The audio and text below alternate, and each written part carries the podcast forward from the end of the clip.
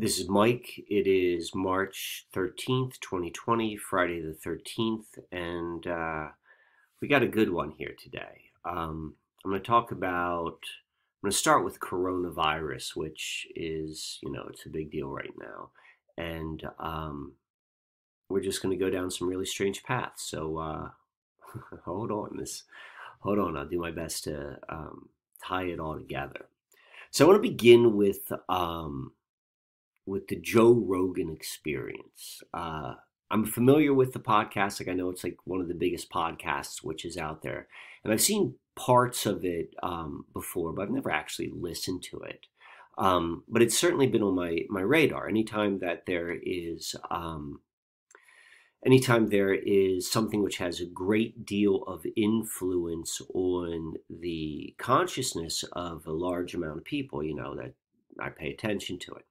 So right now the the big story is the coronavirus. And um, you know my personal opinion is you know i'm waiting and seeing. If if you've been in this game long enough you've probably gone down a lot of paths where you know you something was sold or you thought was going to be the the uh, uh, the the event and it turns out not to be. So i mean um, whether that's Comet Ison or whether that's SARS or anything like that, you know, once you've been down that, or 2012, once you've been down that a couple times, uh, you get to become a little bit suspicious. And um, I followed the work of Jon Rappoport, um, who does a really, really good job at explaining um, how stories like this can be crafted and created and are um, and he knows a lot about about the um, the issues within the medical industry, and so he can break it down um, very very well. And I recommend uh, as you consume whatever information you take.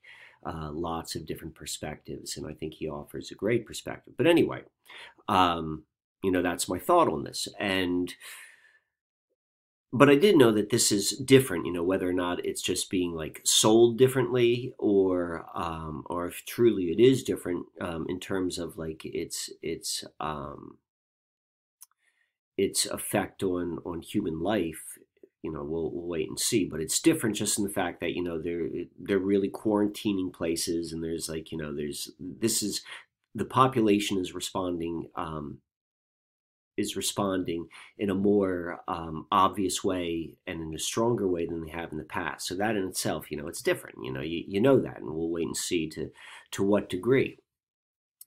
But what I found was interesting was two people, two friends of mine, um, uh, relatively normal, you know, no, normal thinkers, uh, um, mainstream in their thought, but but with a, a, healthy degree of suspect, but I don't think near, you know, my opinion, not nearly enough, uh, uh, suspect of what comes from from mainstream news sources. But uh, two of my friends, uh, whose uh, whose whose um, opinions I am interested in and I respect, uh, they both made reference to a recent Joe Rogan podcast where he had an expert on um, the coronavirus.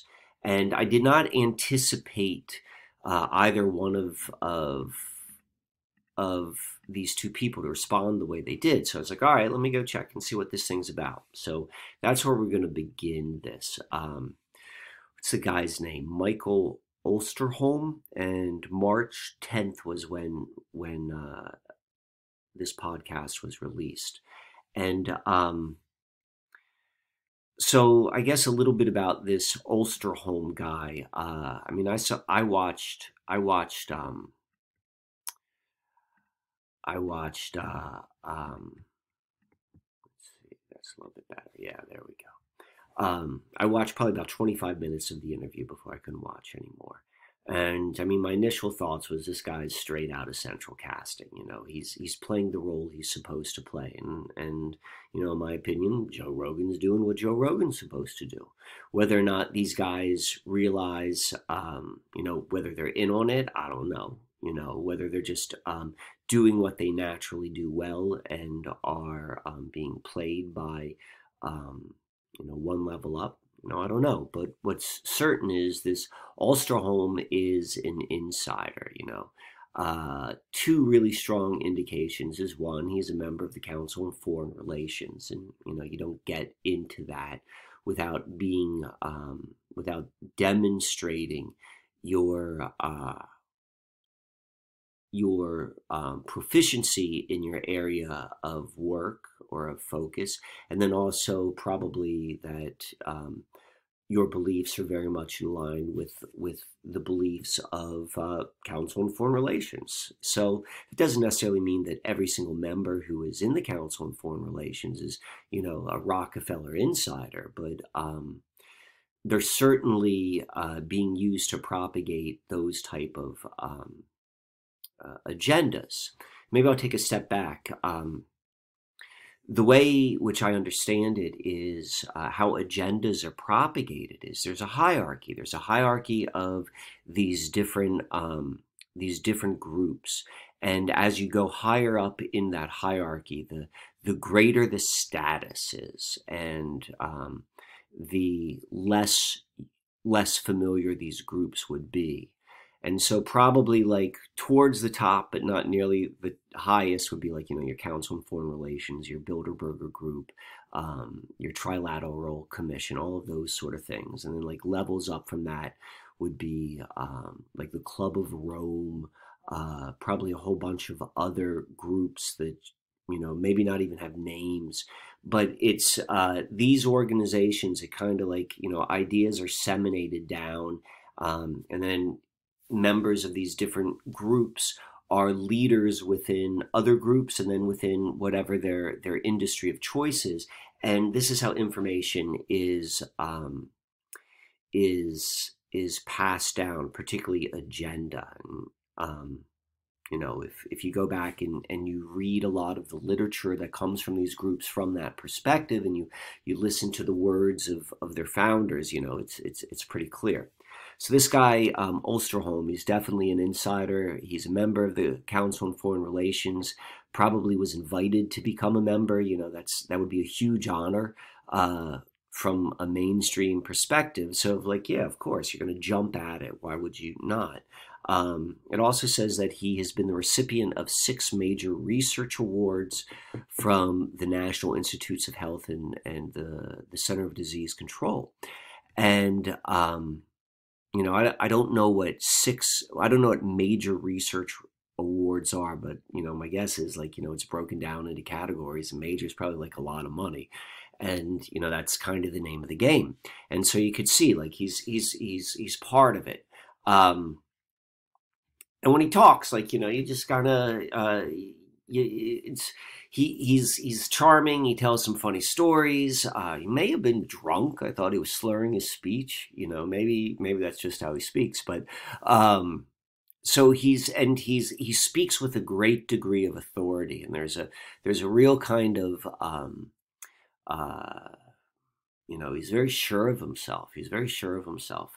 And there are a couple things which he said, which just immediately, like you know, my my red flags um, went up. And so probably the first thing, this is probably like the the um,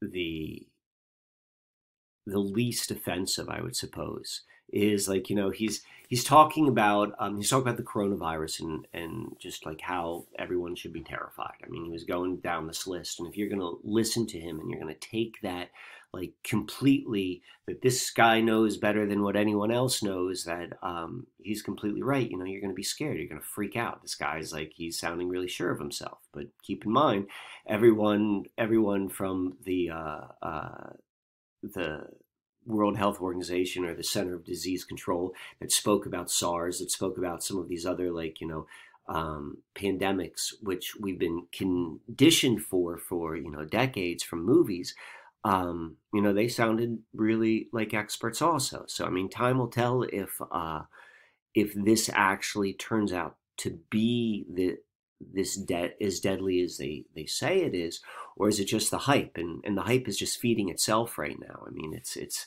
you got to see i mean unfortunately people dying on your streets. Like you got to when you begin to see that it's different than anything else you've ever seen well then yeah you know it's real it's real. But if you're just getting your information from the internet there's always the chance that like you know none of it's real but anyway, so going back, so the first thing he says, he's, he's talking about how serious this is, and he, he at, at 19 minutes 38 seconds, he says, "I've got a, you know, he, I've got a lot of experience in this area," and he goes down this long list of all of his credentials about why he, all of this work he's done, and then he goes, "And I tell you, there is no evidence whatsoever that this is a bioweapon." Um, says a little bit later he says i don't believe there's any evidence but but what he's saying is he's he's resting on his laurels as an expert. You know this is under the logical fallacious um, uh, understanding of of of, of navigating um, fallacies and and and uh, contradictions within um, arguments, you know, this is the classic appeal to authority. You know, this guy's like, you know, you should listen to me just because I'm an expert. Because at no point does he explain why, you know, what one would look for for evidence of a bioweapon. But you know, uh, I'm guilty of that too. You know, sometimes when I talk about things which I'm very well versed, and someone who doesn't really know as much, you know, who hasn't spent as much time researching as I have, you know, I I've, I've fallen to the appeal of, of to, to authority on a topic too. So, I mean, it is very possible that you know that's just what has happened. But that was the first red flag that um, that went up for me. And then, where is it? Right here, he makes reference in the interview. He talks about how he had a book which came out, um, he said in the interview, September 11th, 2000, what says here on Amazon, September 12th.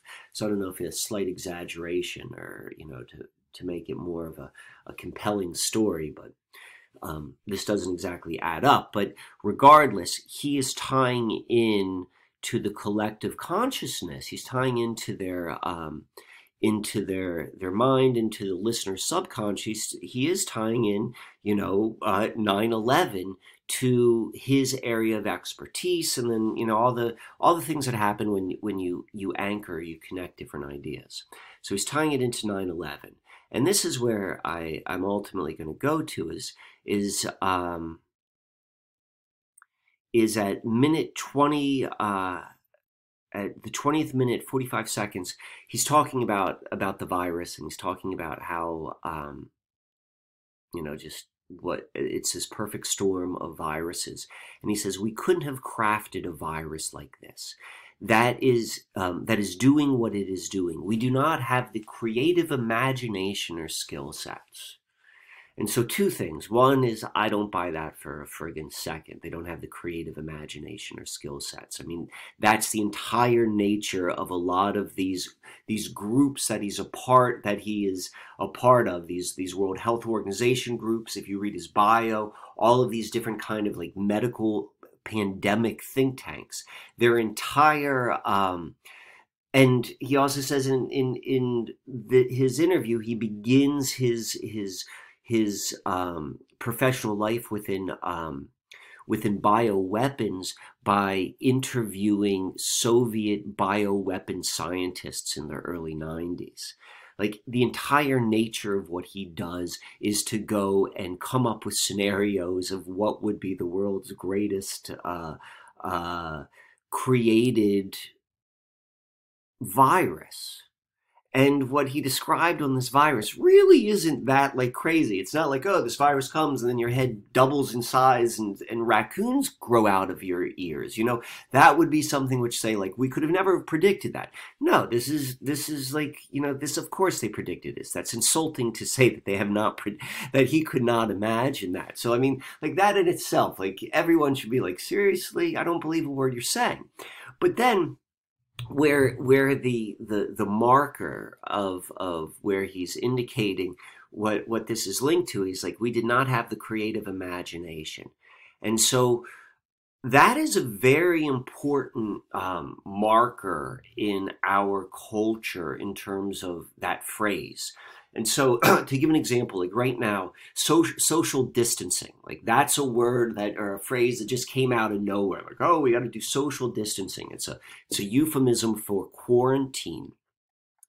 But I mean, maybe that's been around for a while and now it's like just being introduced and it's new to me. But regardless, like this is like new to most people. This is this this phrase, and it was never like explained. It was just used and everyone knew what it was. Kind of like I don't know, like five years ago, they started talking about this thing called the polar vortex. There's never a polar vortex before, but they just throw it out there. And so this phrase, uh, you know, or this idea of like not having the creative imagination, this comes back to 9-11. Remember, he already linked in to his story, you know, with his book. He, he says like, oh, you know, my book came out one year before 9-11, then 9-11 hit and then became a bestseller.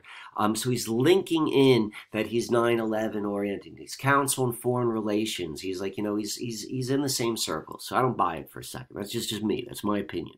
But uh, this is going to go to some crazy places. But uh, just one more. So I want to tie this into where this is 9/11. So it begins with the 9 11 tie in. Um, there was a quote by National Security Advisor Condoleezza Rice, and she said um, on May 16th, it was like, I don't think anyone could have predicted that that they would try to use an airplane as a missile, a hijacked airplane as a missile. That's what she said in a press conference. And that's, again, that's as ridiculous as him saying, like, I can't imagine that they, um, that they, uh, uh, um, couldn't imagine a virus that's doing what this virus is doing. That's ridiculous. I mean, there's a there's a famous um, like uh, FBI internal document showing like the twin towers with planes crashing into it, like you know from the early '90s. Uh, it's been the plot of movies that that that hijackers would use planes as um, as as missiles and and apparently that's what happened when the crash of uh, the int- intentional crash of Egypt Air Flight 990 which happened at the very end of 1999 I mean that's a ridiculous statement. And then the the uh, um, the conclusion of the um, the official Blue Ribbon Council to get to the bottom of, of what happened on 9-11 was they they they blamed it again on this failures of imagination. And so this word failures of imagination or phrase failures of imagination kind of came into the collective space, you know. Right here, this was uh um I don't know, this was I think like a guy from um, Graham. I think he was a member of. He may have been the chair of the uh, the the 9/11 um, committee. And here it says it's um, where is it? Mistakes, missed opportunities, bureaucratic incompetence and neglect lack of imagination. You know, it's this lack of imagination. Oh, we never could have thought about this. Thomas Kean uh, and his fellow panelists cited the failure of imagination, this lack of imagination. You know, and it all comes back to the statement of Condoleezza Rice. And it sounds just like this guy. So, I mean, that's why when when when I see that, you know, that's initially what pops in my mind. And so it's like, ah, you know, it's of course, you know, it makes sense. He's on the biggest podcast, and you know, we'll wait and see what happens because undoubtedly something is happening.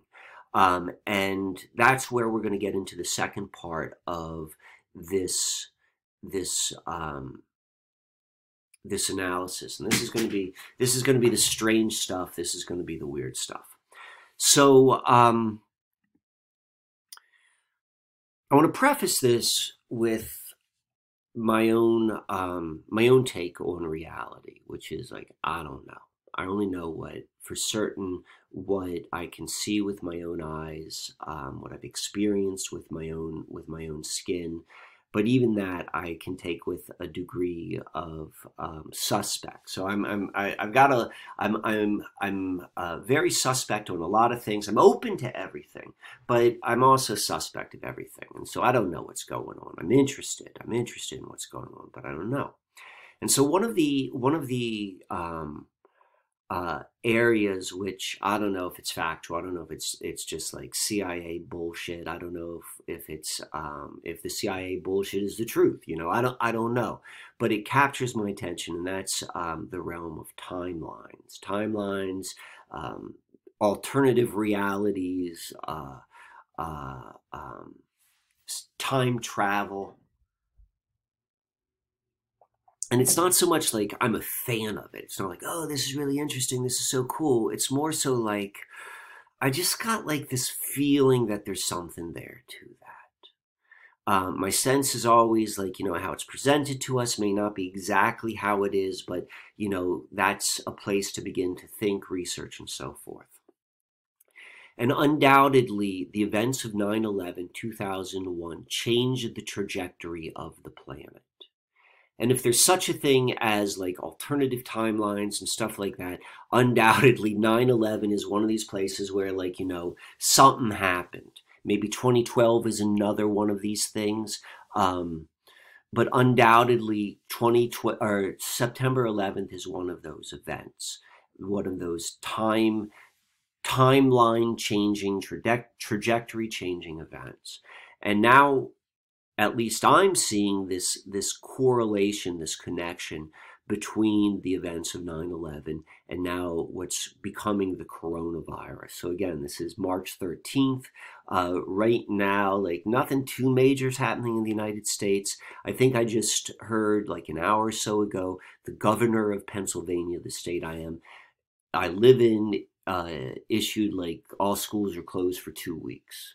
You know, I, from my perspective, we're, we're looking at a slippery slope. You know, what's going to happen. I'll tell you, you know, there's even a possibility that there's this this push for this this this this social distancing, and you know, maybe that's because everything that needs to happen is happening right now. It has to do with people coming together. I don't.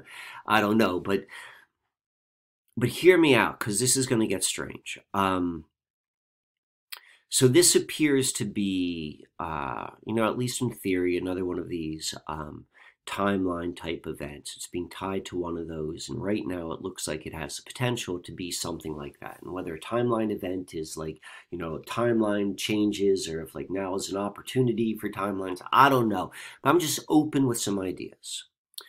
So let's go and let's look at um, let's go and look at Joe Rogan because Joe Rogan is he's worthy he's worthy of um, of a deeper look just by the fact that his show is so immensely influential and popular. And when something like that happens, when you have like a show or, or anything that really gets into the consciousness of a lot of people, and I'm going to suggest podcasting is probably one of the most influential forms of media because it's very personal. You're probably listening to it in your car, you're probably listening to it headphones, and it feels much more personal than just watching TV. Um, and this guy's like, you know, he's very, very influential, and even more so, like this guy's got an interesting dynamic, or um, uh, the his the group which would fit into his his audience is very kind of specialized probably in like tastes and in age and interests and so forth. So okay we're going to go look at joe rogan. And you know as i said top podcast his full name is joseph james uh, rogan.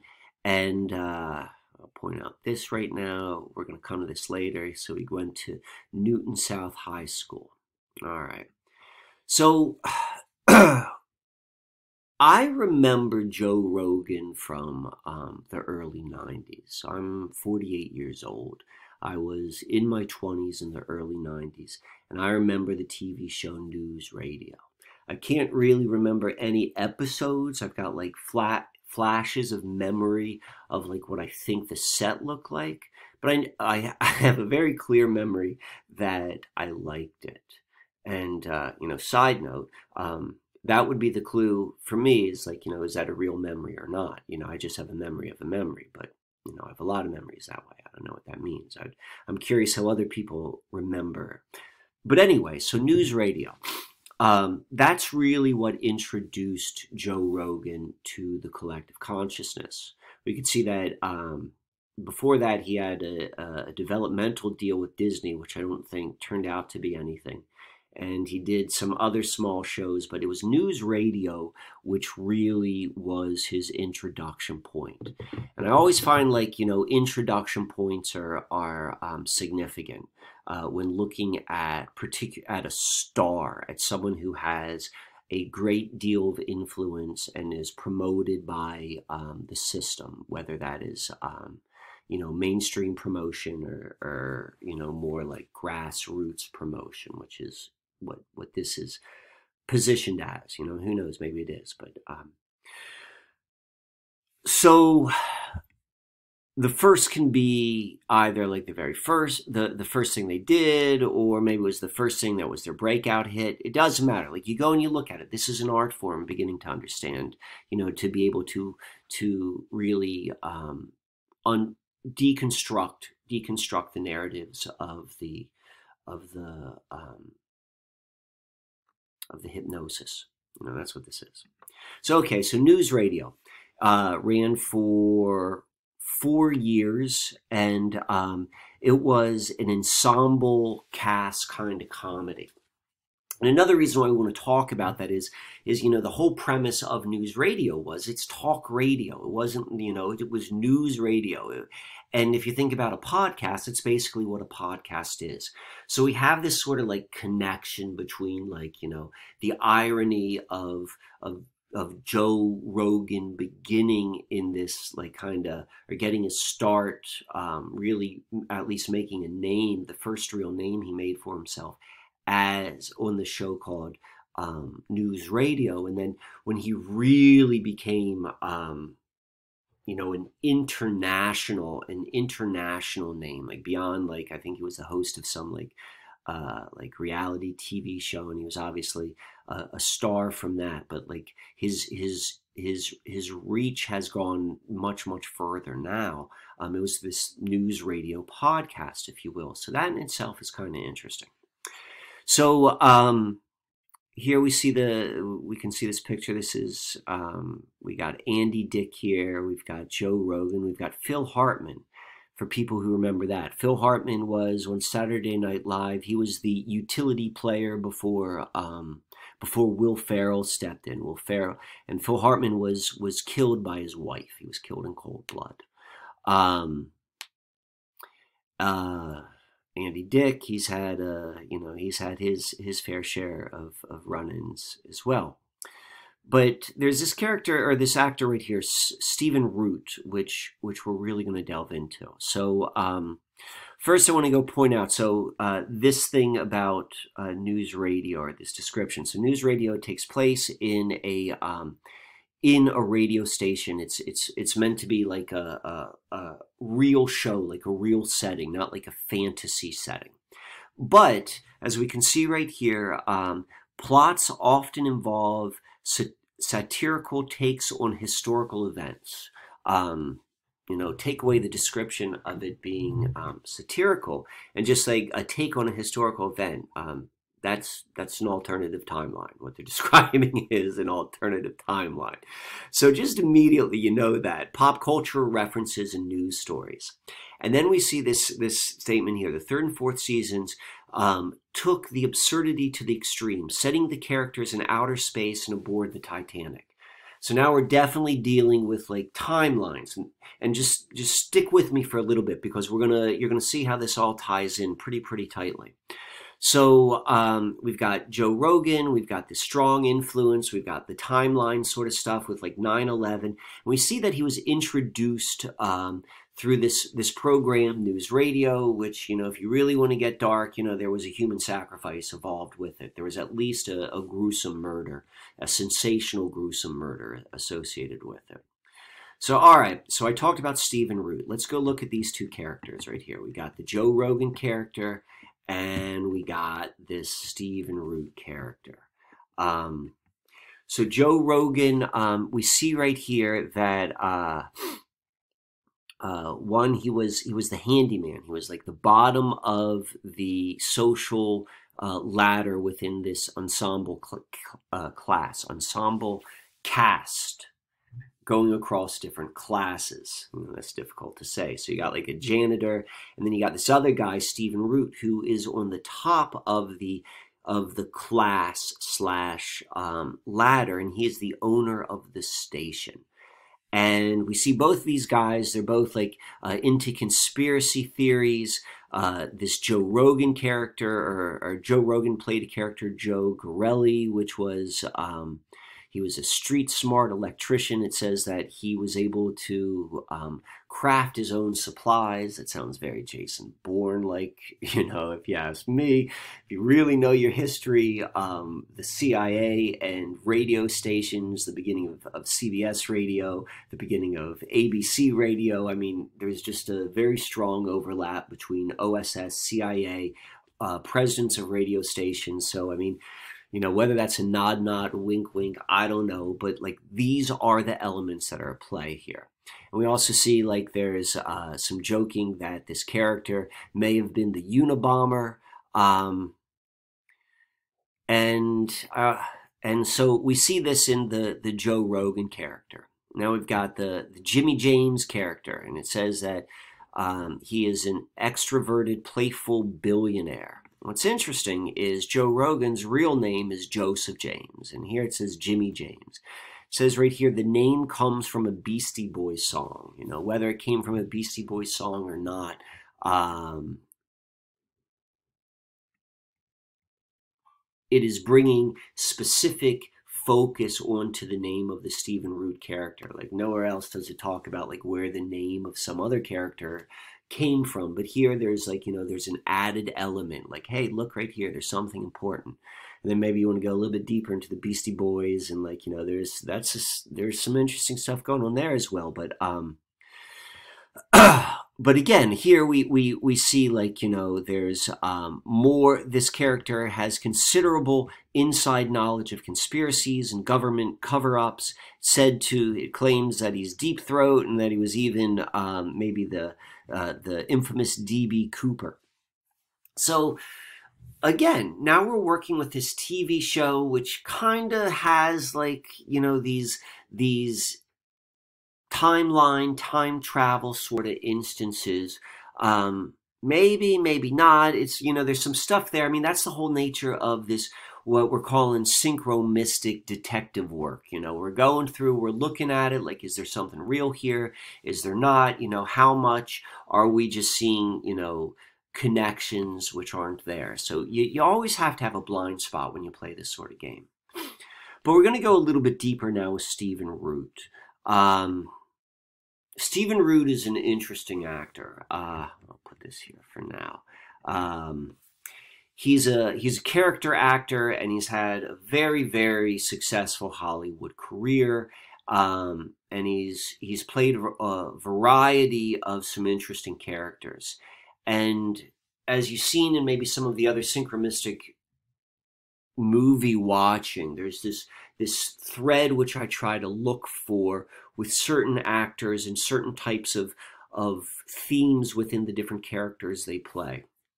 And so Stephen Root, he plays, he's got a lot of connections with like government agencies and suspect government agencies. I mean, we just heard it with uh with news radio with you know was he deep throat? Was he db cooper? You know all these sort of things. And so um he played he was in idiocracy which you know is mike mike judge is something. He's telling so he he knows he knows something and he's been telling people for a while and then we see that he played um, Chris Kraft, uh, uh, one of the first NASA flight detectives. So now we're dealing with NASA stuff in this movie called um, From Earth to the Moon, and he played Richard Clarke in Path to 9 11. Like, this guy's done, I mean, he's done a lot of films. Not everything is like this, but he's done quite a few films which, um, which deal with some, some interesting government agencies. I, I also find it interesting that he played a Klingon. Um, but the character which I find most interesting is from the movie uh, um, from the movie uh, what is it called? Um, The Men Who Stare at Goats. And so, do I have this on here that it says that he's in here? No, I don't think I cut that out. But this here, Stephen Root as Gus Lacey. This is from the this piece right here is from the Men That Stare at Goats um, Wikipedia page. And if you're not familiar with that book or movie, it's kind of like a semi fictional account of the NSA's remote viewing program. And Stephen Root um, plays Gus Lacey, who's based upon two different real life people one, this Guy Savelli, and two, this Lyn Buchanan. So now you go and you look at Guy Savelli. Guy Savelli is a martial artist, a teacher, spiritual healer. He's also special forces, and he's like really involved with like mind sciences and this how do I pronounce that word? Psychical Psychical Research um, Institute of Duke University, the parapsychology department of JFK um, University. I mean, that's if if you know Joe Rogan, like he's the he's the a jujitsu black belt. He's an announcer for UFC. He's this martial artist, spiritual healer. He's always talking about like uh, he first became famous with his talk of of utilizing um, uh, different substances to expand consciousness. I mean, this is this is Joe Rogan, and remember, like just a strange connection that uh, Jimmy James, you know, his is or is the name of of the Stephen Root character. You got Joe Rogan's real name is Joseph James, and they're telling you pay attention to the dude's name, like that's something. So okay, so we got we we've got we've got Stephen Root. He's played all these interesting characters. There's there's this hint. There's something going on. There's something going on. But there's one character in particular I want to bring your awareness to, and this is this is what I've been leading this all up to and it is um, it is Stephen Root as Hawthorne Abendsen in The Man in the High Castle. And so, The Man in the High Castle is this uh, TV miniseries. Where is it? Um, it was made, I think, for HBO, or no, it says Amazon Studios. Um, and it is an alternative history um, in a parallel universe where the Axis powers win World War II. And this is based upon a Philip K. Dick novel. And so, if you know anything about Philip K. Dick, like his books, which he wrote 30, 40, 50 years ago, have been made into movies which have been used in predictive programming more than anyone else. Like Philip K. Dick, however you want to go and explain what or who he is, this guy had his thumb on something he he he was accurate, and we know that with the the uh, with the accuracy of his Blade Runner, with his Minority Report. You know, there there are so many Hollywood films which are based upon Philip K. Dick books, and so this Man in the High Castle is a timeline alternative parallel universe sort of story and that's what we're talking about here. We're talking about 9 11. We're talking about all these sort of things. You know, we're talking about how you would control masses. You know, at least that's what I'm talking about. That's why I'm interested in the individuals, the television shows, the movies that have the greatest impact on the greatest number of people, because that's what's, you know, that's what's driving the ship. So we got this man in the high castle, and we've got Stephen Root, who literally plays the character that's referred to as the man in the high castle. In the in the actual storyline of the man in the high castle, this is a lesser character. Like it's not like the main character. It's what as a as a like a, a a device for telling a story, he was the most significant. But it's not like he had the most lines, if you know what I mean. And so what this guy did was he produced these movies which were of another timeline and he was kind of the link. That's the point of which was interest of what i'm trying to to to emphasize right now is that this character that stephen root is playing is the link between timelines. So now is where we're going to get kind of interesting in in here. So let me make this a little bit bigger. This is from like a, a, a fandom page of um, a fandom page of uh, Man in the High Castle. And so within the plot of the Man in the High Castle is this thing called Die Nebenwelt. And it was um, the goal was produce was to produce a quantum tunneling device that could artificially replicate the means by which travelers were able to physically cross between alternative worlds. So it's like this thing. Like what, what's what's interesting about the show is it takes this uh, these ideas of like you know maybe they're fantasy, maybe they're not of like of how would we cross over into different um, uh, parallel dimensions and they're, they're taking it seriously. We're like, this is what the devices would be and this is what it would look like. Whether it's accurate or not is irrelevant. What it's doing is it's creating an image in someone's mind so it's less of an abstract and more concrete. So, okay, so let's go a little bit deeper with this. So the, dot, the device itself was constructed deep within the Lackawanna coal mine in the Poconos of Pennsylvania in Nazi America. So that is the um, that is you know that's from the book that's from the movie. Actually i know that's from the from the tv show. I don't know if that's what they use in the book. I can't verify that but it seems like the the tv show is pretty accurate fairly accurate uh, depiction of what the book was. But this this um this lackawanna coal mine so where is it? I want to read this. What do they talk about? Okay here it is the site was chosen. So this site was chosen in the Poconos of Pennsylvania. It was chosen not only because of its proximity to a rare anomaly, a particularly thin area in the fabric of reality, which would make it much easier to breach into alternative worlds, but keeping the device underground would would um, partially contain the damage caused if the device were catastrophically malfunction. Okay the point I want to try to make is like it's saying that this location, the Lackawanna coal mine in the Poconos in Pennsylvania, is the proximity of a rare anomaly which has something to do with the ability to um, go to other timelines, affect other timelines, and so forth. And so, yeah, I know I'm talking about I'm talking about fiction, but what is fiction and what's reality? If you're not asking your, if you're not asking this question in a very open-minded way right now, you're not paying attention. So okay, so what is this Lackawanna coal mine?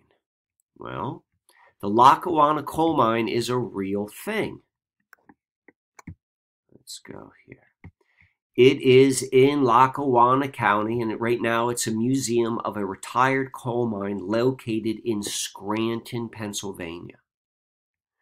And so, if you're you're familiar with any of my other work, particularly about what the hell is going on in Scranton, Pennsylvania, and what I always talk about are one of the first indicators that something's going on in, in, in, Scranton, Pennsylvania. Not just the fact that Joe Biden's from there and Hillary Clinton's from there, and the biggest mafia fa- family is from there, and and and you know B.F. Skinner is from there, and like all this sort of stuff.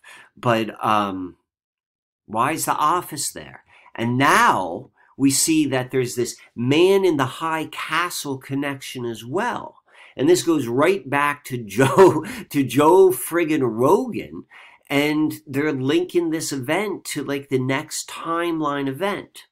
So let's go back to the office. So like the office, I always bring this is what I like to bring up all the time as an indicator of of um, of uh, uh, Scranton having to have some degree of significance in the mass cultural mind. And we see in season one, The Office, you know, Michael Scott literally takes the the office on a field trip to the Lackawanna coal mine. But here's where we're going to tie it all back in together. Okay, so this is the final loop. So we said that uh, Joe Rogan, remember we said, where did Joe Rogan? Joe Rogan, Joe Rogan, he, um, he attended Newton High Newton South High School and graduated in 1985. So let's go look at the Newton South High School. You know, it's one of two public high schools in the city of Newton, Massachusetts. Um, you know, the city, it's, you know, it's not, it's not, It's a high school, right? Here's a list of their notable alumni. Uh, I, I, think I read that the school was founded in 1960. You know, it's not, it hasn't even been around that long. So let's go look at this this alumni, and we can see like all these interesting people here. You know, you got like this guy, the former provost of Johns Hopkins. This guy here, who is major player in the World Health Organization. This guy here, Nobel Prize winner. You know, this person here who was, uh, uh, I, I assume, is like one of the first transgender um, models at New York Fashion Week. But not only did Joe Rogan go there, but we also got BJ Novak and John Krasinski, the two guys from The Office the two guys from the show, which connect directly to Scranton, PA. And Scranton, PA, we know has an anomaly. You got to go back and see the videos, particularly of the Hermetic Institute being located there and the uh, um, and the the massacre on Wyoming. There's something going on in Scranton. Um, seemingly connecting, you know, at least they're they're telling us, they're pointing that has to do with an, an anomaly which plays with timelines. And just to let you know, we've got some timeline manipulation stuff going on as we speak. So this is Mike. It's uh, Friday the 13th, 2020. And uh, until the next time.